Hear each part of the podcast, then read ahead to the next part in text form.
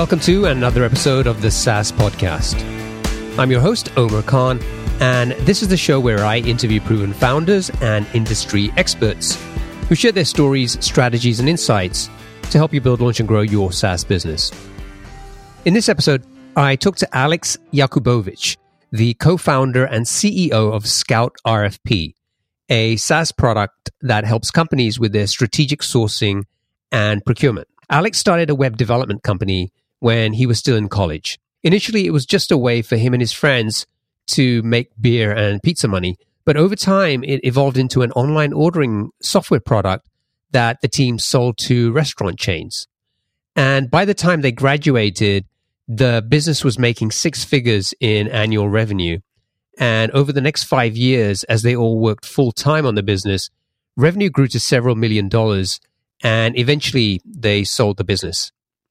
While working on this business, Alex had to deal with hundreds of requests for proposals or RFPs and quickly became frustrated with how clunky and manual the RFP procurement process was for most companies. So in 2014, he and his co-founders started working on their next startup. With a successful exit and money in the bank, it would have been easy for the team to feel confident or maybe overconfident that they could solve the problems and start building a product right away.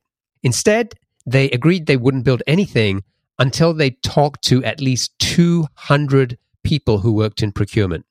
They actually ended up talking to almost 300 people, and those conversations helped them to build a really deep understanding of the space and the customer problems.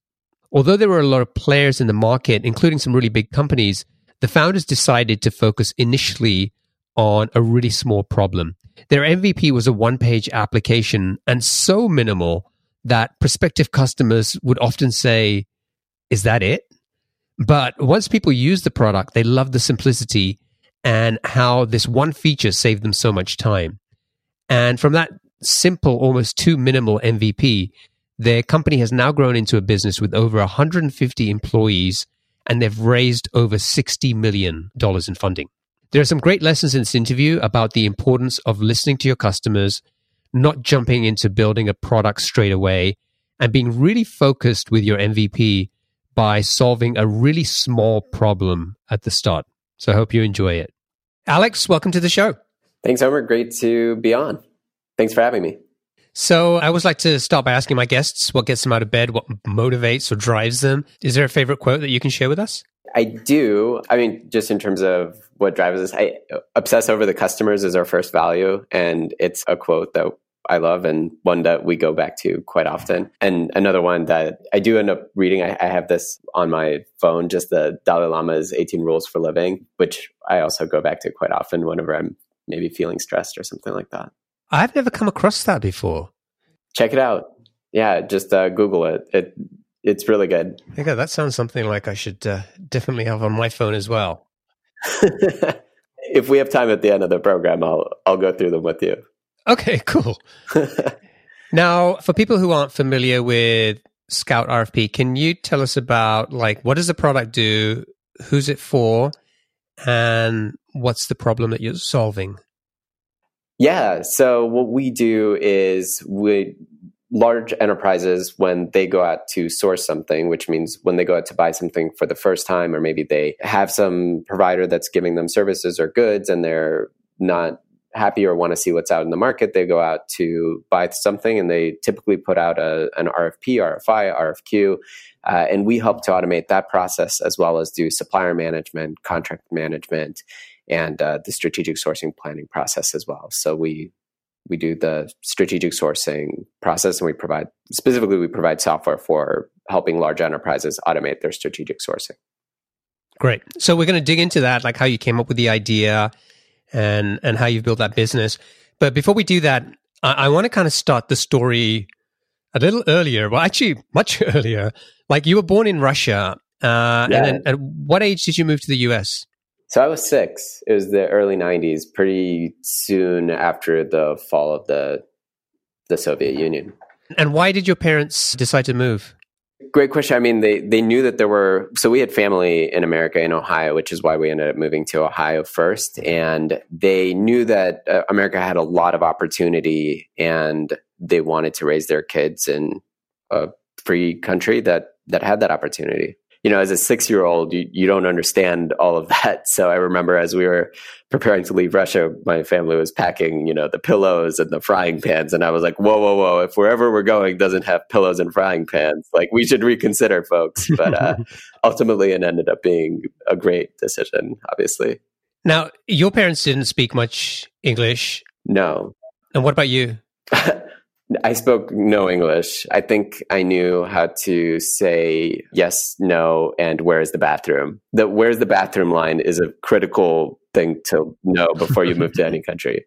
I, I remember my parents teaching me that. It's pretty funny. That's that's an essential. Yeah. So I'm curious, like, what was it like in school? Um, well, I mean, being a six year old, you pick up a language like a sponge. So I, I mean, as soon as we got here, and I, I, remember, you know, the family that was here, one of the biggest pieces of advice that they gave us is like every word that you learn, like every word that you add to your vocabulary, it's like putting a dollar in your pocket. So I remember that even going back then. And, and I would agree with that, you know, just in terms of your ability to communicate being so important for anybody. And so we, we really worked hard to as a family to to learn the language and because we were immersed in English right from the beginning, it was pretty quick to pick it up. But yeah, I certainly had the you know early challenges and awkward moments of being a an immigrant in a new country. Now, you started your first business when you were in college, right? Correct. So, tell me a little bit about that. Like, what was the business, and and how did you come up with the idea for that? Yeah, definitely. So my co-founders in that business, we all went to school in Cleveland, Ohio. We're all from Cleveland, Ohio, and we built a business doing online ordering for restaurant chains. But what really happened is we were college freshmen and we started a web development company because early 2000s cleveland ohio a lot of companies especially small businesses didn't have websites. We were college students you know we were looking to make pizza and beer money. And so we went and started building web we literally like put on shirt and tie and went door to door to small businesses knocking on doors and asking if they needed websites.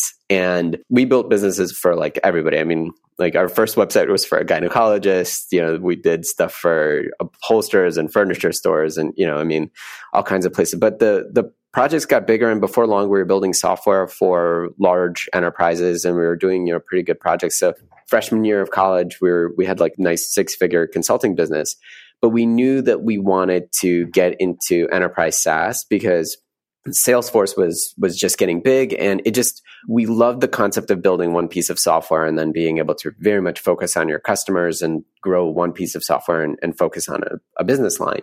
And we also love the idea of enterprise SaaS as a business model as well, just because it has so many advantages to the customer and to the business uh, in terms of predictability as well. And so the only thing we didn't have is an idea. And then one of our customers was a local pizza chain that asked us to build their their website with online ordering in it. And we loved ordering online. You know, we were college students, pizza being near and dear to our heart.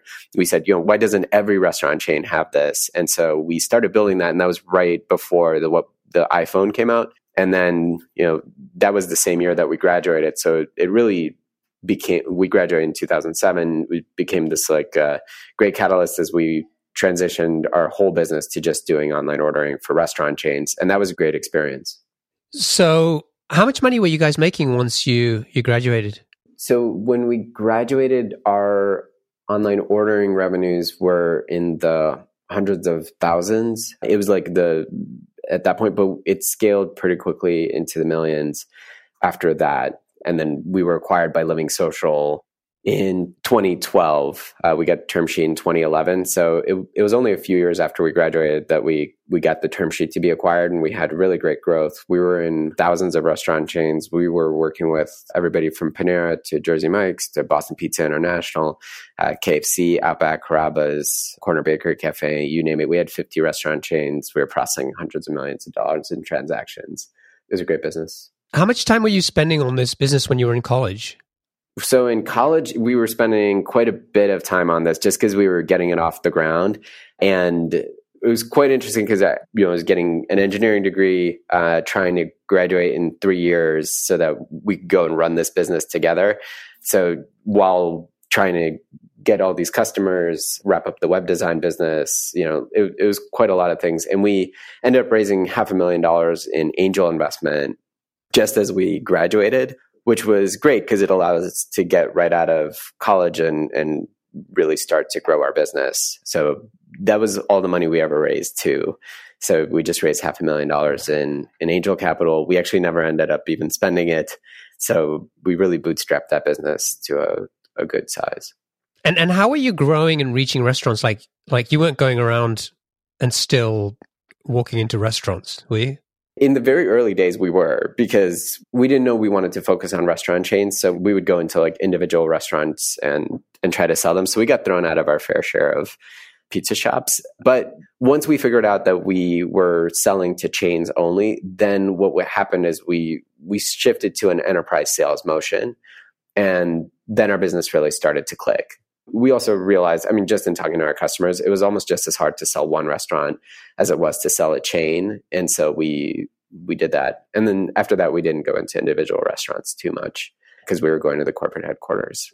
But yeah, we've been to a lot of uh, a lot of sandwich and pizza shops up to that point. Yeah, I, I was going to say it must be great training to build your resilience, right? Oh, 100% and even as as college freshmen when we put on the shirt and tie and uh, you, people would make fun of us. They'd call us the IBM kids. But you're you're absolutely right. I mean you, you go into a place you've never met somebody before uh, but you show up in person you be professional you be polite and you just ask them if they have any kind of needs that you can help them solve. And i would say 90% of the time people were really polite to us. You know one out of 10 times people did not like that. People were certainly very polite and we didn't have a high hit rate, but it was a lot of work to get to our first few clients. But once you get your first few clients, then the word of mouth can start to really spread if you do a great job, which we were committed to doing from the very beginning.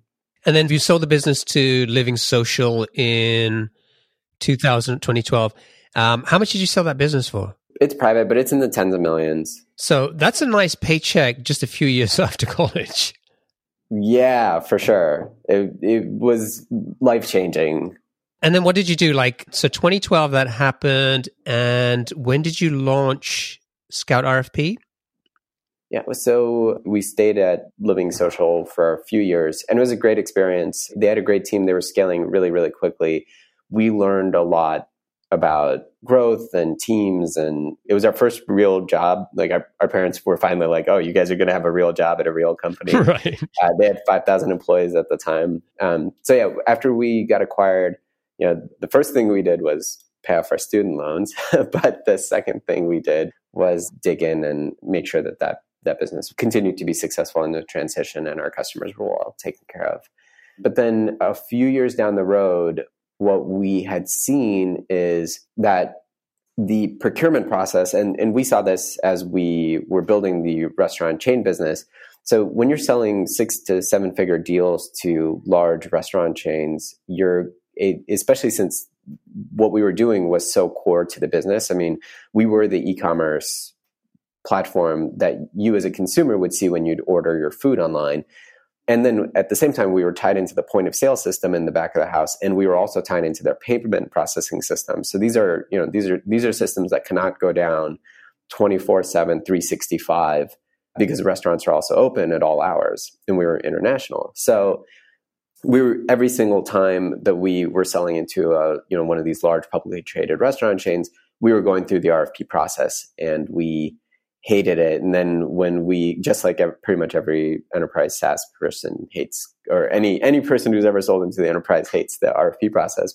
But then we also noticed internally when we were making bigger purchases, just the friction in dealing with procurement and the lack of visibility that we had seen in a company that we felt, you know, 5,000 employees, they were pretty, pretty sizable business and they were certainly spending a lot of money internally at Living Social. So we thought, you know, we knew the procurement people and the, we really liked them. Like they were good people. They had pride in their craft. They were they were excellent folks, but they were struggling to get their the volume of work that they had done. And we were struggling on the other side as salespeople trying to sell into these people. So we thought, you know, there, there's got to be an opportunity here to do something better. So that's that's kind of how the idea came around. Okay, and then so how did you get started? You know, the interesting thing is we're not procurement people. So the first thing that we did is we started talking to people who are procurement people and are real experts in the field. And I think that gave us a real competitive advantage here at Scout because what we did is rather than coming at it from a I know what the problem is, I know how to fix it perspective, we instead came at it from a let's learn as much as we can about everybody from these different industries and let, let's just really make sure to listen to the individual users and the people in the field. And so my co-founder Stan said, hey, let's not build anything. Let's not do anything until we talk to at least 200 people in procurement. And we ended up talking to close to 300 people. We did this big study, and what we found out is one, there's a ton of procurement software out there. The space is about 20 something years old. So there's a lot of procurement software out there. They're big players. I mean, SAP has products, Oracle has products. You know, there's there's Coupa, uh, Jaggaer. There's there's these really large platforms, and then there's a whole long tail of other providers that are still really big software providers providing this to companies. So, what was curious to us though is that we'd never seen an RFP that was automated, and so it was a little bit of a disconnect because there was so much software out there, and yet nobody seemed to be using it. And that's what we had seen in our study as we talked to these hundreds of procurement people, and as we talked to Gartner and Forrester. And what we found out is in listening to customers because we'd ask them what they were using to manage their sourcing process and they would tell us that they have you know x platform some whatever big platform that they had and th- that was really interesting because we'd ask them what they use and they'd tell us what they'd have but not what they were using and then when we dug into what they were using they would tell us that they were doing things really manually and so when we looked at some of these tools, what we saw is they were just super clunky. And that was the word that everybody told us as we were doing the study is that the tools themselves that have been provided historically have been just really not user friendly. And that just really resonated with us, especially since, you know, Salesforce is a company that we really admire. And so much of what they did is just build software that that made it at, you know, especially at the time was so user friendly and user centric and that's what we wanted to do as well, just bring this accessible software to folks. So inspiration for us was TurboTax by Intuit.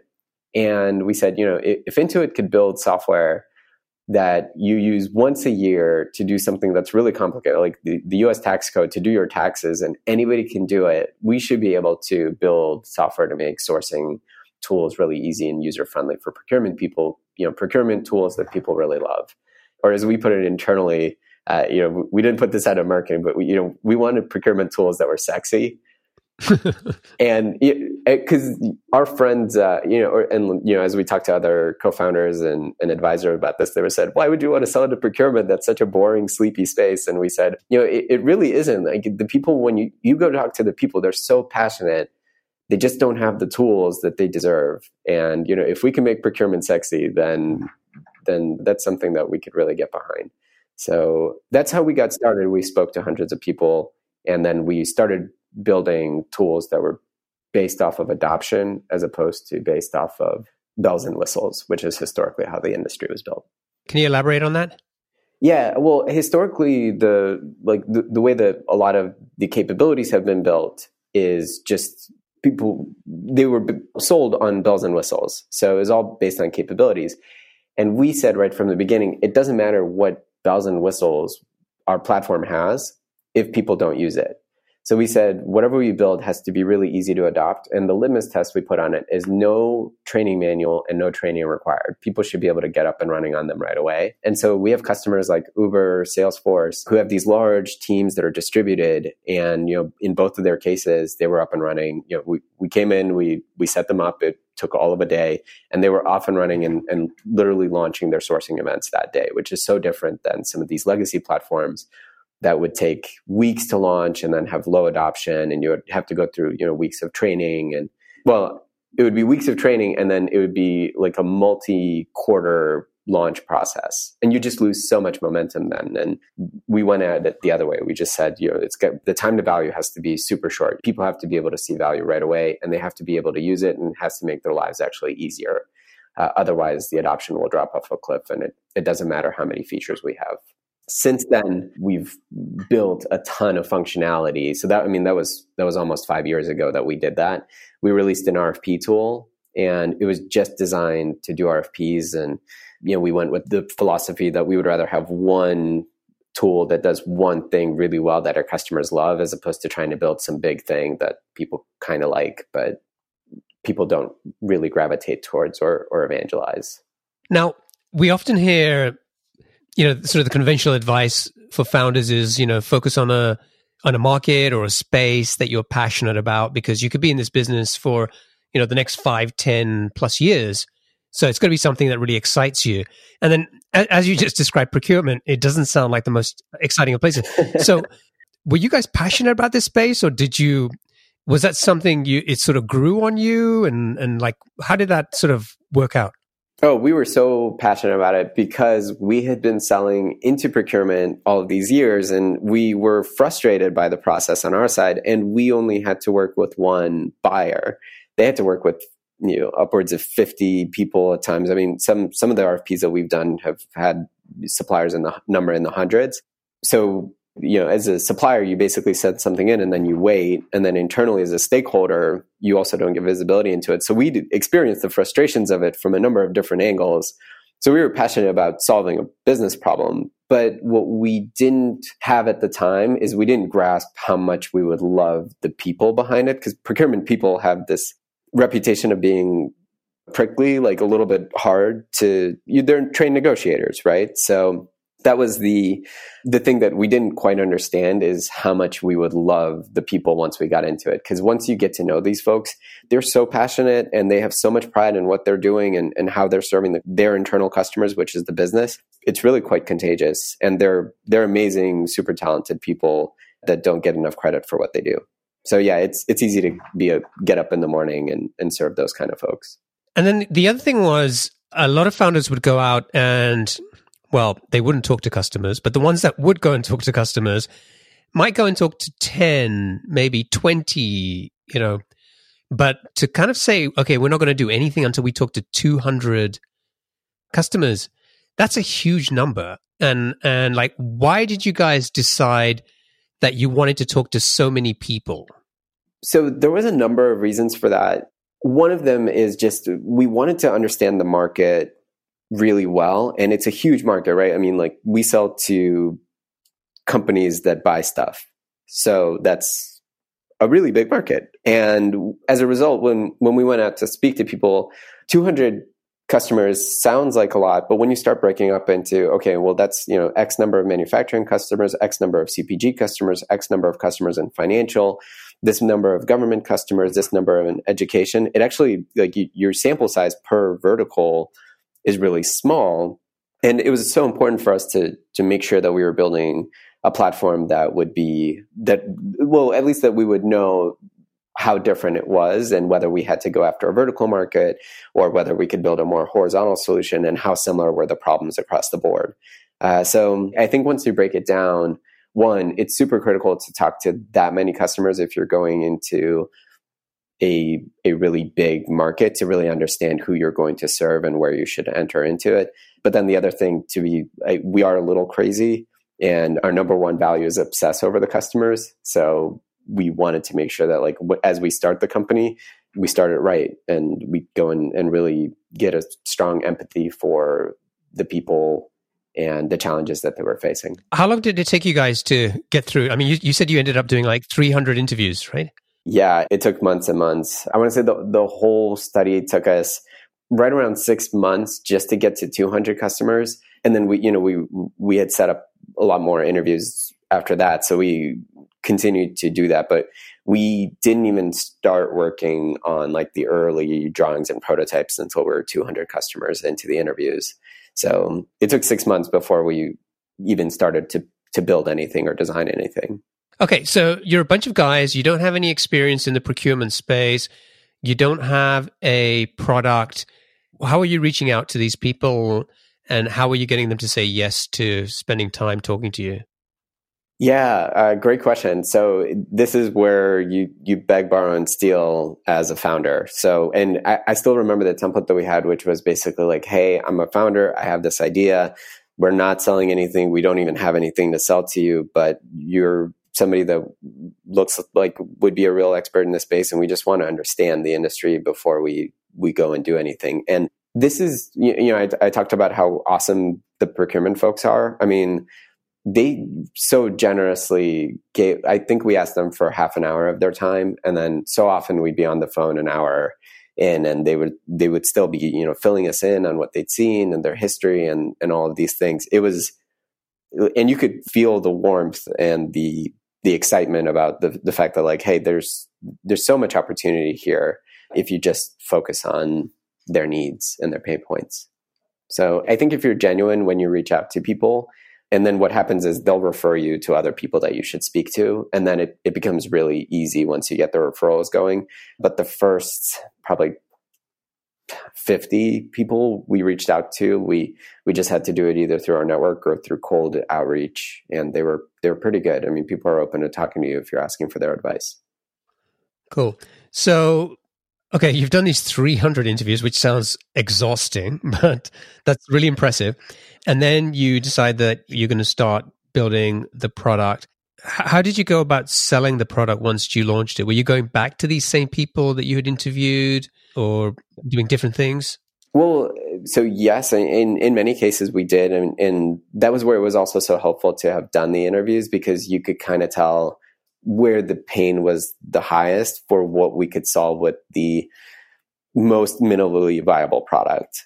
And you know, I think one of the things that we've done right is we released a, our first product was just so minimal but it was because we'd done these interviews it, it, what we did is we designed the product to go right at the heart of the challenges that they were facing and to focus on just making it super easy to use.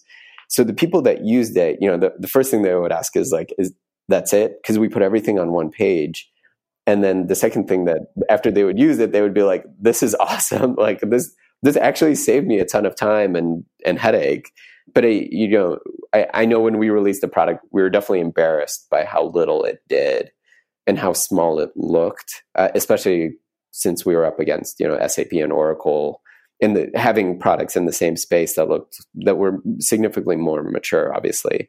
But customers just just loved how simple it was, and they didn't take the lack of features as a problem. They knew we'd we'd continue to iterate on them.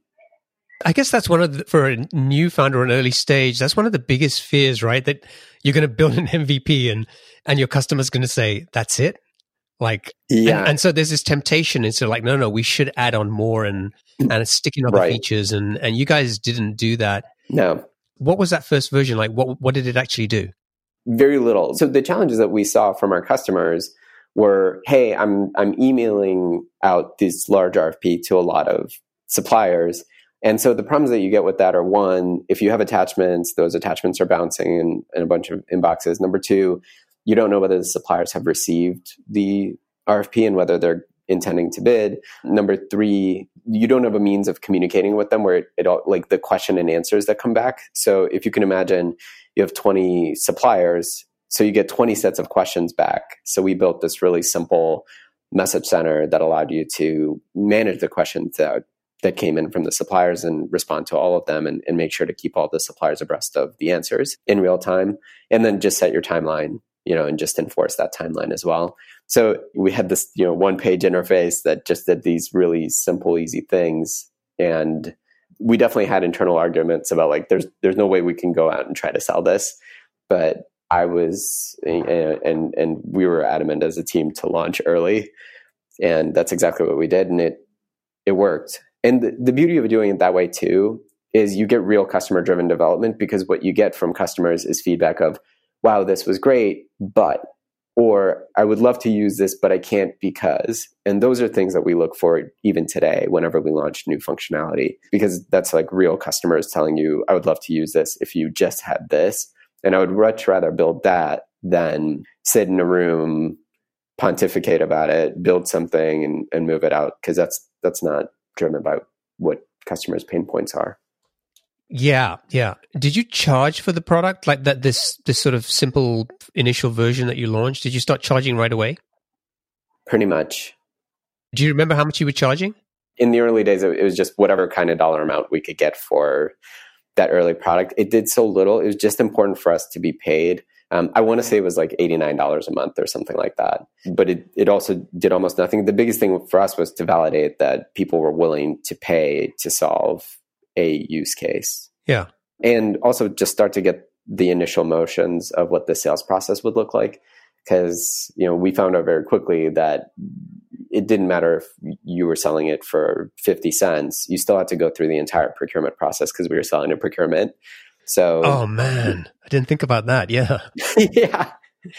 Selling to procurement is actually wonderful but once you understand how to do it like i said they're trained negotiators and they do not take BS. They're like human BS detectors. So you got to be very, very upfront, very open with them. Like trust is hugely important. Anyway, we that that's a whole different podcast where I can, where I yeah. can talk about selling to them. But it's actually it's actually great once you do it the way that they want to buy. Okay, so you were charging less than a hundred bucks a month. The product didn't do that much. Did you get much pushback, or were people generally happy to buy? in the beginning we were trying to sell we, had the early you know the early crossing the chasm issues that everybody has. So you know we, we were trying to sell it to anybody and anybody that would pay for it. We had early hypotheses about based on our study on who it would be most useful for but not you know as, as you're going through and you're experimenting it. So we had all the early stage challenges of just understanding how to sell it who to sell it to who in the organization buys it etc yeah, I, I would say it was, it was pretty challenging to figure out in the beginning. And so in the early days, it was you guys kind of going out there and doing sales, and then eventually you hired and built a sales team. Correct. And from those kind of humble beginnings of a product that didn't do very much, you now have, you know, a company, what, like 150 people, over 200 customers, and you've raised over $60 million. That's right. And I kind of look through, you know, your website in terms of you have a page in terms of meet our customers, and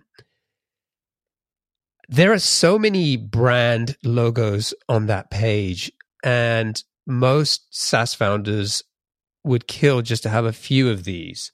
You know, I just got to look through. You got Adobe, Levi's, Salesforce, Starbucks, Airbnb, Uber, Dropbox. The list just goes on.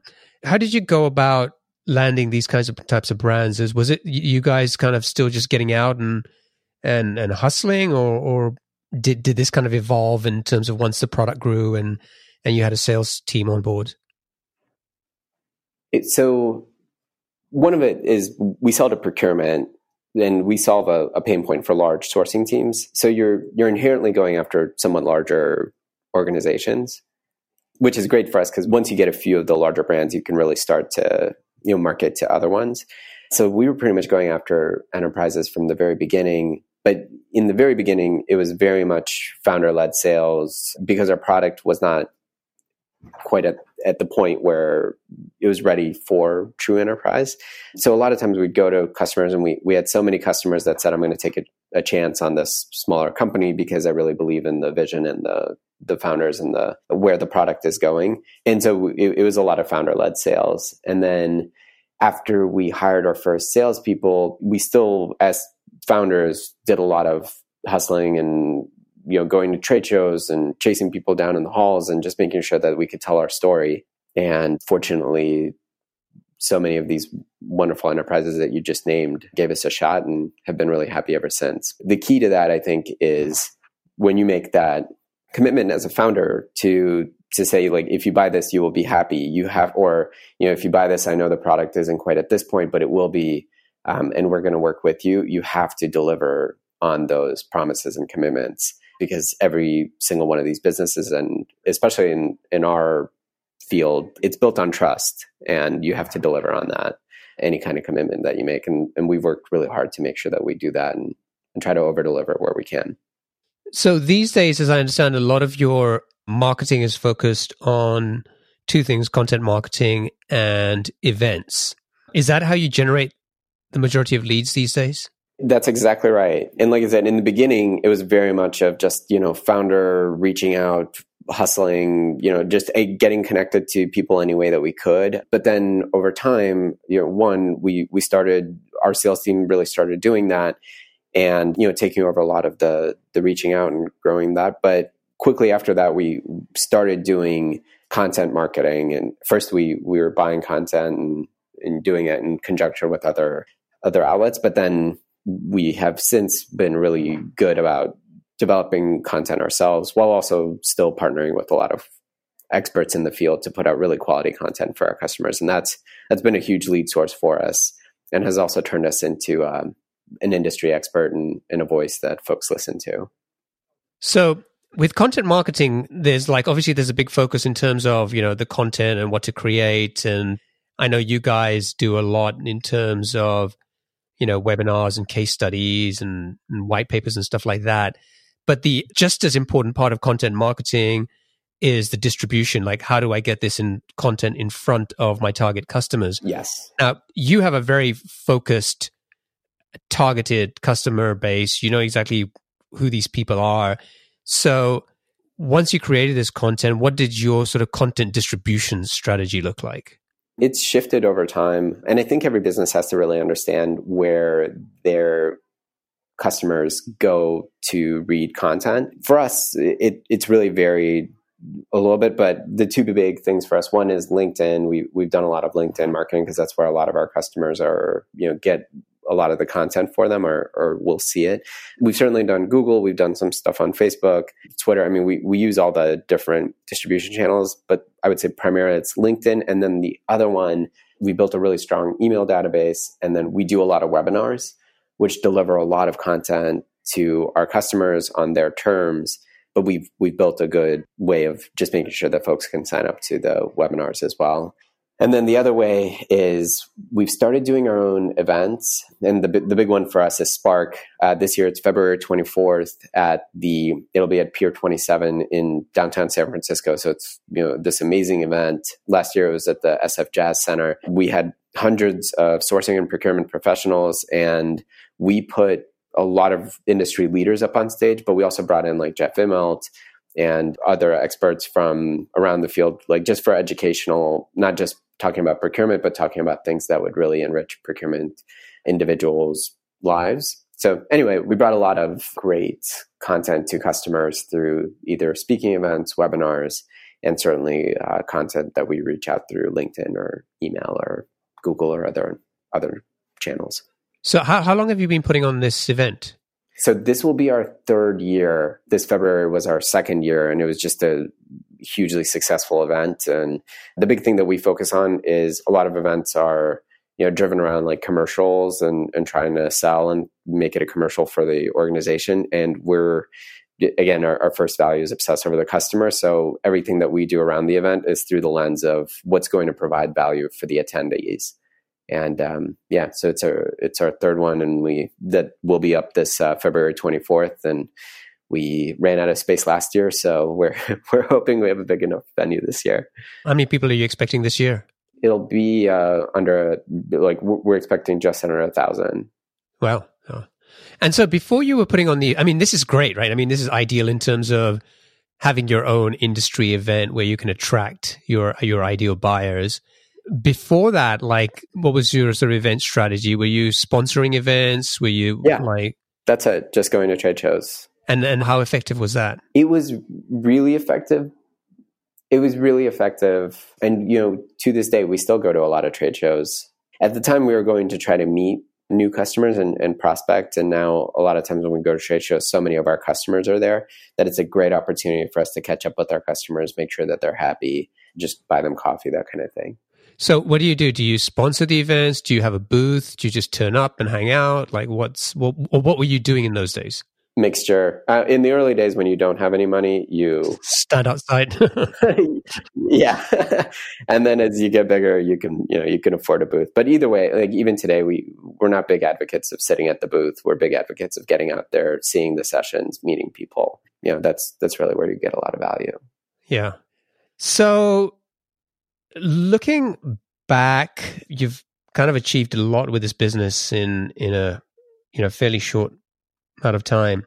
What do you wish you'd done differently?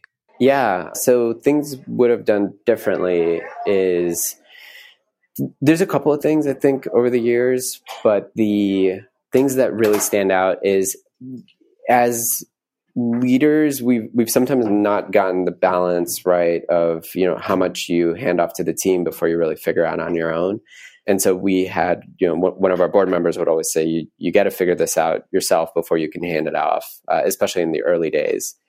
And then the only other thing that I would say, you know, anytime that I would say this probably goes back a little bit more towards like in our prior life. And this was a good lesson is sometimes customers would would ask us for things or we would try to take a roadmap in a direction that wasn't in line necessarily with what the customers were thinking because we thought we were clever or smart. And I think anytime we've deviated away from, you know, really obsessing over our customers, that's where we get into trouble. So certainly with Scout, as a leadership team, we're just so laser focused on just listening to them and, and making sure that whatever we build, what, however we service our customers, is in line with what we're hearing, especially as those things change so rapidly these days. So, give me an example of what happened when you didn't listen. We had one customer who came to us and they asked us if we could have build basically the, the backbone of their entire ordering system on top of our platform. This was back in the, the ordering days, but it would, would have taken just a, a ton of work on our part, and we had our plate pretty full. So we told them we, we weren't willing to do that. Uh, without really digging into why they wanted to do it or or what they needed to do. And and they were they were certainly a, a challenging customer because they were somewhat bigger and had needs beyond what we could provide. So then they went and, and spent, I think, like hundreds of millions of dollars building that what they wanted. And I think, you know, had we known what kind of pain points they were trying to solve and what, how big the need was, uh, we would have probably stretched and done a much bigger engagement with them, which I think would have also served all of our other customers as well, because it would made we would have built a much bigger, more scalable system based on the budget that they had. But we never we didn't we didn't take the time to ask and really understand and, and learn about them. So that was a huge missed opportunity. You obviously can't go off and, and veer for any one customer just when people need things, but you should always understand your customers' needs because their needs are always right, even if what they're asking for may not be completely aligned with where you're going at the moment. It's just one example. Yeah, yeah. No, I mean, I think we all kind of hear, you know, talk to customers, understand your customers' needs. But when you tell me you got you went out and interviewed 300 potential customers, then I really believe that you buy into that. That's pretty impressive. Yeah. All right, cool. We should wrap up. So I'm going to move on to the lightning round and I'm going to ask you seven quick fire questions. So uh, just try to answer these as quickly as you can. You ready? Ready. Okay. What's the best piece of business advice you've ever received? Put culture above anything. No one person is is worth making everybody else miserable and slowing everything else down. So put culture first. What book would you recommend to our audience and why? High Output Management by Andy Grove. Anything by Andy Grove is just excellent. He also he's he's more famous for uh, Only the Paranoid Survive, but High Output Management is just really clear, clean advice on how to run a team in a company. It's it's excellent. I think I, I already I still have a copy of that. Only the Paranoid Survive. It's like over twenty years old on my book. also excellent. Yeah, and he's got this very uh, clean, clear style of giving advice that's just outstanding um, and still very timely to this day. What's one attribute or characteristic in your mind of a successful entrepreneur? Grit. You are going to hit so many potholes along the way and so many challenges. And really, you could have everything else. If you don't have grit, you won't get there. What's your favorite personal productivity tool or habit? I am crazy about to do lists. I make one every single day and I pretty much run my life on it. I use a pen and paper because that's just how I center everything every day and it totally works for me. Yeah, yeah. Don't knock it if it if it works, right? Exactly. Pen and papers. Yeah. I don't want to detract too much, but it's just like I've been in that situation so many times where I'm struggling with a problem, staring at a blank screen on my computer, and I go away and sit down with a pen and paper, and and suddenly the answers just come like effortlessly. It's magic. Yeah, Isn't it's magical? magical. Yeah. What's a new or crazy business idea you'd love to pursue if you had the extra time? You know, um, from listening to your other podcasts, I knew you were going to ask this question. I don't have a good answer for you, but I will tell you, I, I feel like there's something around recruiting where it's just, we use a lot of recruiters and external recruiters as we're growing rapidly. And uh, th- there's just got to be a, an easier way to connect people who are looking for great opportunities with great opportunities. So anyway, I don't have a great answer for a great business idea, but I feel like there's, there's just a lot of friction there and I think it's easy to yeah there's there's a seed there, and and if someone's listening and interested, go out and interview a few hundred people. Please do. find it. Please do. Start with me. Yeah. What's an interesting or fun fact about you that most people don't know? I can do a really good Jack Nicholson impersonation. Can you really? Don't ask me to do it now. you can do it afterwards. Okay.